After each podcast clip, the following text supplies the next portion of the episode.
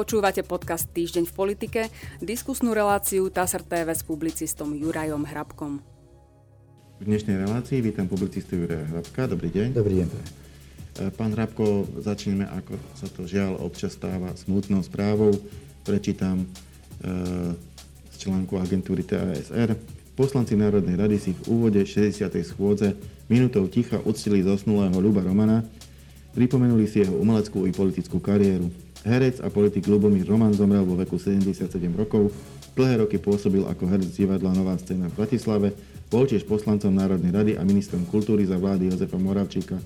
V roku 2001 sa stal prvým predsedom Bratislavského samozprávneho kraja. E, musím z osobného hľadiska povedať, že vtedy som ho poznal aj ja e, ako novinár, ako, presne ako prvého bratislavského župana.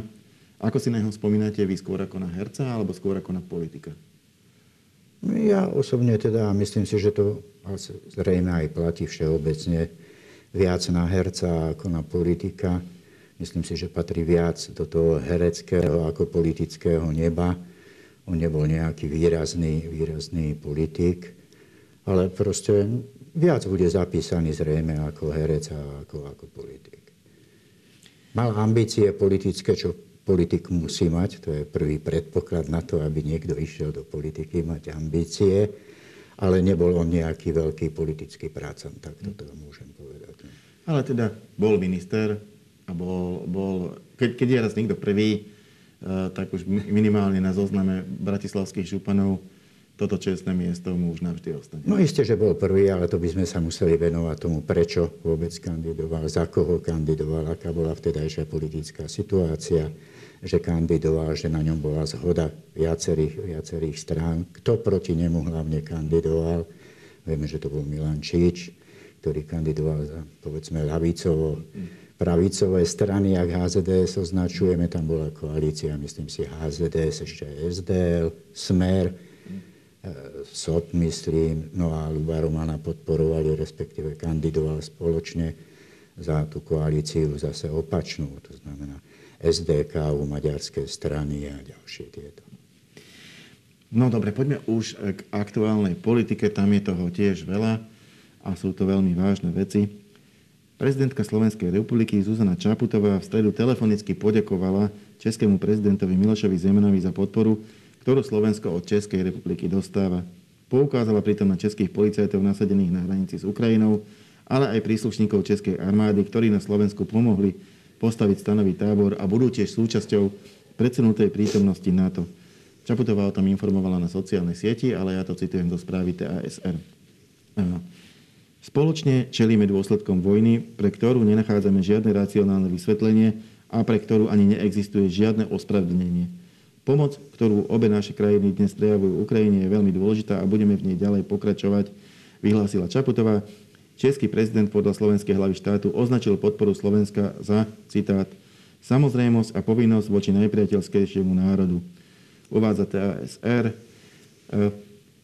aké rozmery by vlastne mohla dosiahnuť táto spolupráca Česko-Slovenska? Obidva štáty sú súčasťou NATO. Už sa to aj prejavuje v tom, že je pomerne veľký podiel českých vojakov v tej plánovanej predsunutej prítomnosti NATO na našej východnej hranici. Čo ešte by mohlo Česko a Slovensko tejto situácii spolu riešiť? Všetky veci, ktoré sa dotýkajú krajín ako, ako takých. Pozrite sa. Áno, je to samozrejme, s tým môžem súhlasiť s prezidentom Zemanom. Ak som to správne počul, čo ste, čo ste citovali, tak je to samozrejme o svete tú spoločnú históriu Čechov a Slovákov nemožno len tak pokrčiť, zahodiť, zabudnúť na ňu.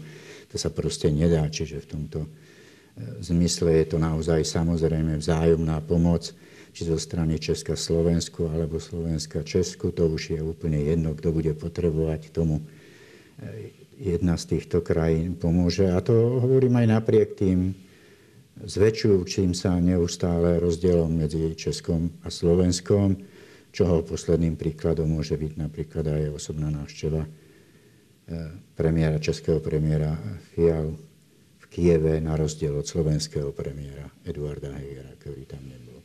Je... Čiže tie rozdiely sú jednoducho, ale vždy tú spoločnú históriu proste nevymažete, nezahodíte, nezabudnete na ňu. Mm, možno ešte taká doplňujúca otázka. Máme jeden, e, teda jeden máme veľa spoločných problémov, ale v súvislosti s týmto konfliktom je asi veľkým spoločným problémom migrácia, pretože tá migračná vlna z Ukrajiny, len veľká, veľmi malá časť nej zostáva na Slovensku, asi jedna desatina približne, čo som zatiaľ pochopil z toho, z tých čísiel, koľko ľudí prešlo naše hranice a koľko tu zostalo. Ostatní sa posúvajú ďalej, veľmi pravdepodobne veľká časť aj do Českej republiky. Čiže aj tu by možno, že mohla byť e, tá spolupráca nadštandardná. Myslím si, že aj je nadštandardná, ak sa to tak dá povedať, a ak je vôbec vládnutá, čo ja si myslím, že teda veľmi zvládnutá nie je a že ak nebodaj príde k väčším vlnám, tak zvládnutá nebude vôbec. Štát sa o to vlastne začal starať až 3 týždne po tom, čo prepukla. Tá odídenecká, ako to nazýva e, kríza, my vlastne ako Slovensko dá sa to povedať aj tak, že kopírujeme české opatrenia. Češi prichádzajú s tými opatreniami skôr, ako my s príjmaním legislatívy prichádzajú skôr. To znamená, že Slovensko nemusí veľmi ani vymýšľať, stačí pozorovať, čo sa tam deje, kopírovať to, doložiť do toho niečo svojského, špecifického, ak je treba, ale tá spolupráca samozrejme funguje. E, už v minulej relácii pred týždňom sme sa rozprávali o predsenutej prítomnosti vojsk NATO e, na našej východnej hranici. Medzi tým sa stalo realitou to, že e, túto predsenutú prítomnosť odobril aj parlament. Podob, tak, ako sme sa aj rozprávali, ten koncenzus už nebol až taký široký, ako napríklad pri schváľovaní uznesenia, ktorým, ktorým slovenský parlament odsudil ruskú agresiu na Ukrajine. Vtedy sa proti tomu nepostavil ani jeden poslanec. Niektorí nehlasovali, ale nikto nebol proti a bolo vysoko cez 100 poslancov, ktorí hlasovali za. Ale aj teraz tá podpora bola e, vyššia ako ústavná. To znamená, naozaj získalo to dominantnú podporu v slovenskom parlamente. Prečítam to správy TASR. Na Slovensku bude pôsobiť 2100 vojakov Severoatlantickej aliancie, tzv. posilnenú predsunutú prítomnosť NATO na území Slovenskej republiky v útorok odsúhlasila Národná rada Slovenskej republiky. Ide o reakciu Slovenska a spojencov na nevyprovokovanú masívnu vojenskú inváziu Ruska na Ukrajinu. Zo 134 prítomných poslancov návrh podporilo 96, teda viac ako ústavná väčšina. 15 bolo proti, zdržalo sa 22 poslancov a jeden nehlasoval. Prítomnosť vojakov podporili všetci poslanci SAS, Sme rodina, za ľudí, aj členovia klubu Olano, okrem Milana Kuriaka, ktorý bol proti. Záboli aj nezaradení poslanci pôsobiaci v mimoparlamentom hlase SD, Poslanci Smeru SD sa zdržali hlasovania okrem Jaroslava Bašku, ktorý návrh podporil. Klub LSNS a oddenci z tohto klubu, ktorí sa teraz organizujú v strane pod názvom Republika, návrh nepodporili. Slovenskú jednotku má tvoriť do 600 českých, do 200 holandských, do 100 polských a slovenských, do 400 amerických a do 700 nemeckých vojakov, uvádza správa.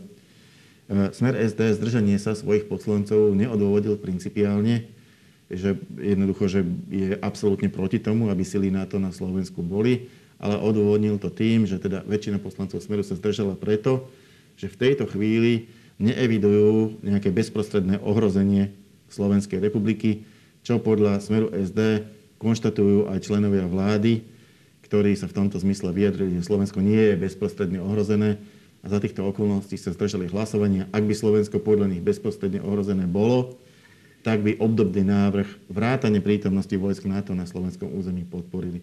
To len dávam v rámci takého širšieho backgroundu, čo sa teda na Slovensku, e, na Slovensku a slovenskom parlamente udialo, ako teda hodnotíte jednak to samotné hlasovanie, ten krok a aj postoje jednotlivých parlamentných strán pri hlasovaní. Začnem smerom, pretože to si teraz pamätám. Dobre, čo ste povedali, no tak to je, keby bolo keby. Hej. No ak by bolo Slovensko bezprostredne ohrozené, tak už je neskoro niečo takéhoto schváľovať a príjmať. To nie je otázka, že včera alebo predvčerom to parlament schválil tú prítomnosť a už zajtra alebo pozajtra toto všetko bude nastúpené, tak ako sa uvádza v celom tom materiáli.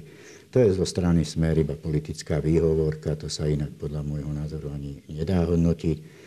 Treba si zapamätať podľa môjho názoru to, ako kto hlasoval, respektíve ktorá politická strana, pretože tie jednotlivé nuancy politických strán sú úplne zanedbateľné. Netreba ísť podľa mien, treba ísť podľa politických strán.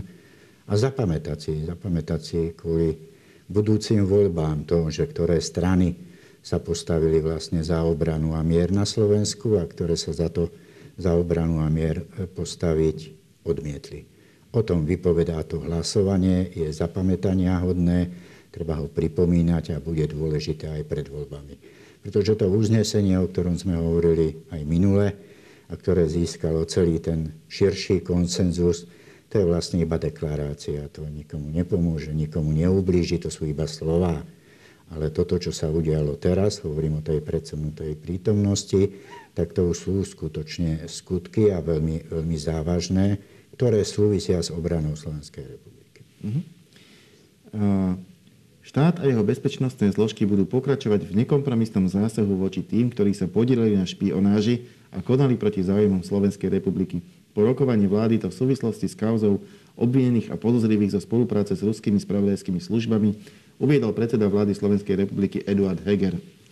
Zároveň vyzval ďalších, ktorí sa na takejto činnosti participovali, aby sa dobrovoľne prihlásili.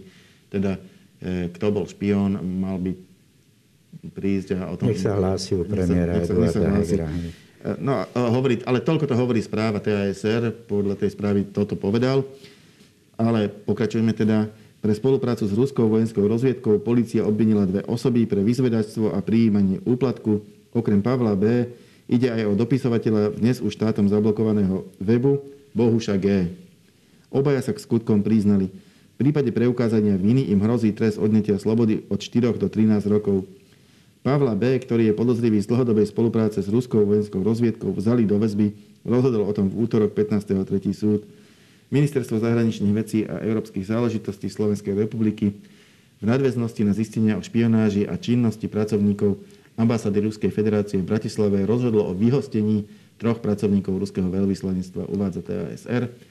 No, tak toto je, myslím, že dosť precedentný prípad na, na e, slovenskej histórii.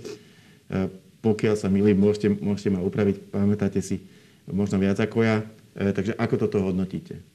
Stalo sa už niekedy niečo no, podobné? Ak je, to, ak je to pravda, tak to sa nedá hodnotiť inak ako, ako dobrý krok zo strany bezpečnostných orgánov Slovenska. Ponechám úplne bokom to vyjadrenie. To pán premiér sa zrejme len tak eh, prekecol v úvodzovkách povedané, ako sa to zvykne stávať každému.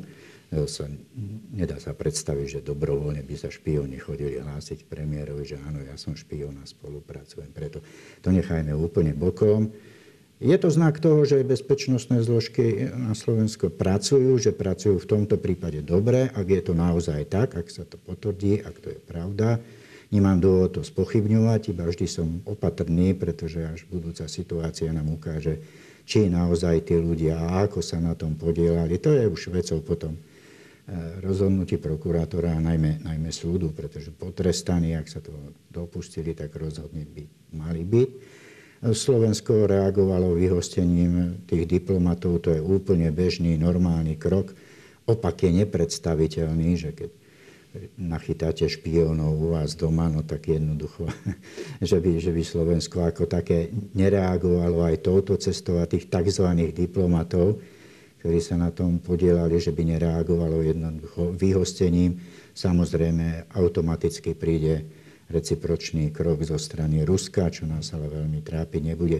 To všetko ministerstvo zahraničných vecí dobre vie, to sú automatické kroky, akokoľvek, netýkajú sa iba Slovenska a Ruska, akokoľvek niektorá krajina vypovie diplomatov, prichádza recipročný krok zo strany tej dotknutej krajiny. Čiže ak je to naozaj tak, opakujem, nespochybňujem to, iba si chcem počkať ešte na, ďal, na ďalší vývoj tak treba pochváliť slovenské bezpečnostné zložky, ak to chcete počuť táto.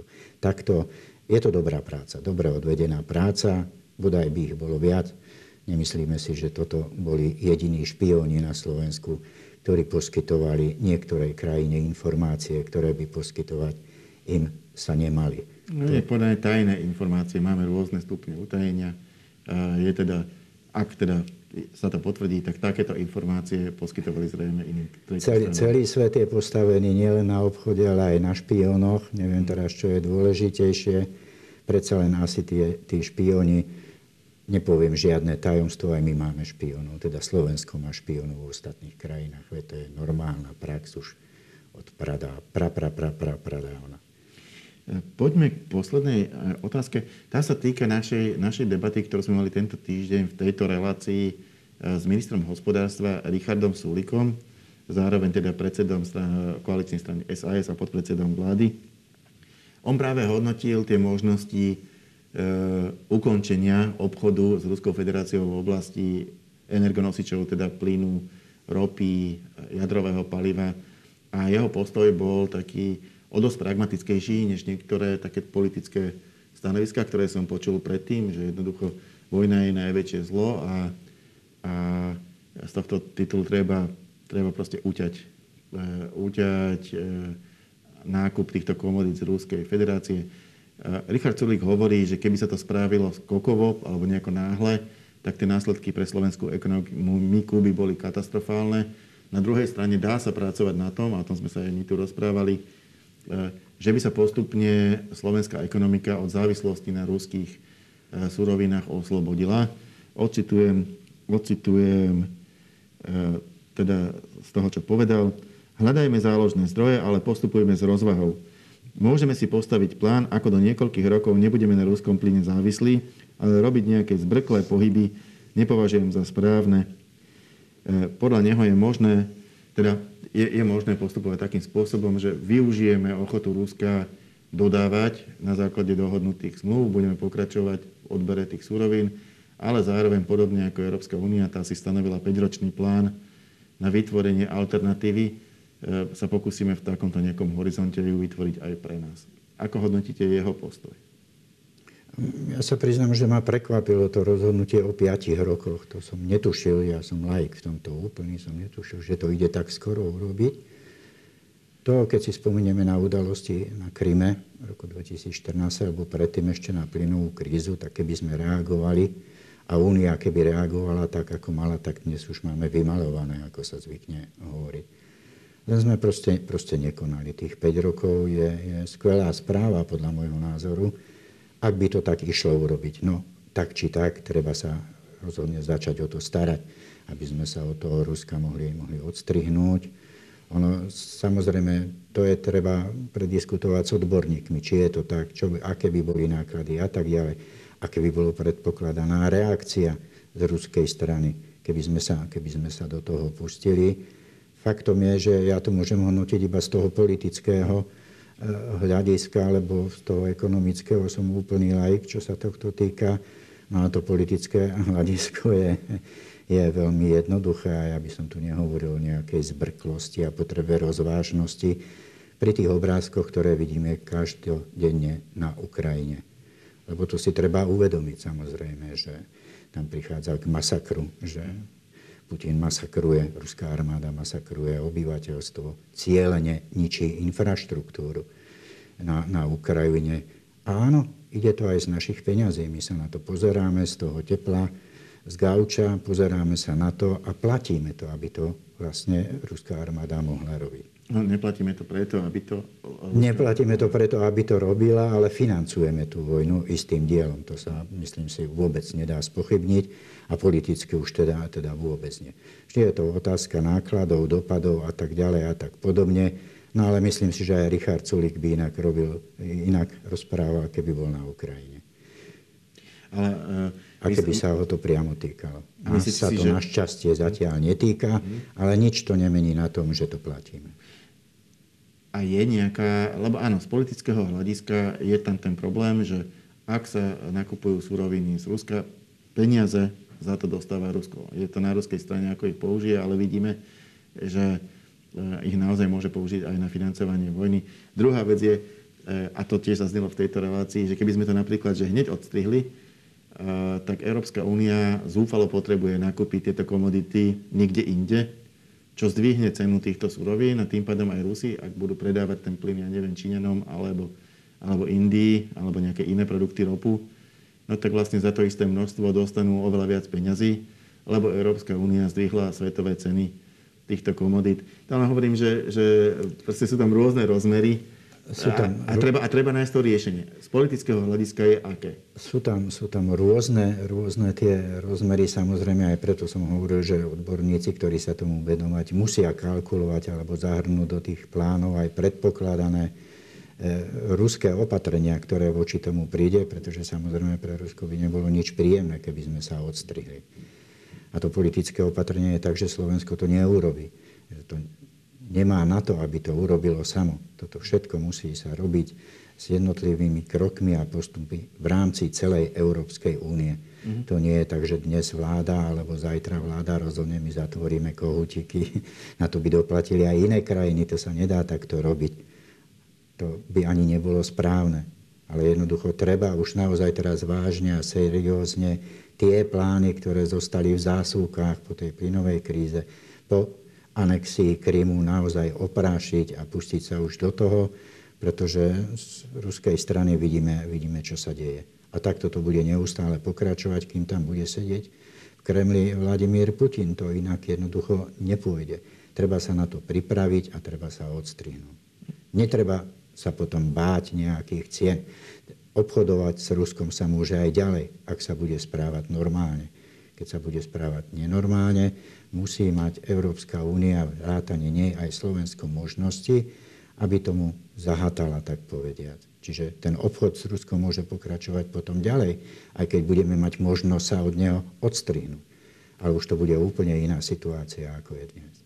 Nebudeme jednoducho vystavení tomu, že nemáme plán B. Budeme to môcť urobiť. No nebudeme odkázaní na to, to je, to je hlavne a nemáme zabezpečené žiadne alternatívne možnosti, ako by sme celý ten výpadok, ktorý dnes ide z Ruska v energeticky, mohli krátkodobo nahradiť, alebo v krátkom horizonte, v krátkom časovom úseku nahradiť. Lebo vydržíte týždeň, dva, mesiac, možno dva, ale potom už by to malo ísť do normálnych kolají a na toto Európska únia, a to bolo Slovensko, nie je pripravené. Ale Slovensko nemôže postupovať samostatne alebo zvrchovanie, alebo nazvieme to akokoľvek, iba v rámci Európskej únie, pretože to by sa týkalo aj ostatných krajín. No, ďakujem pekne, to bola posledná otázka, posledná odpoveď našej dnešnej debaty.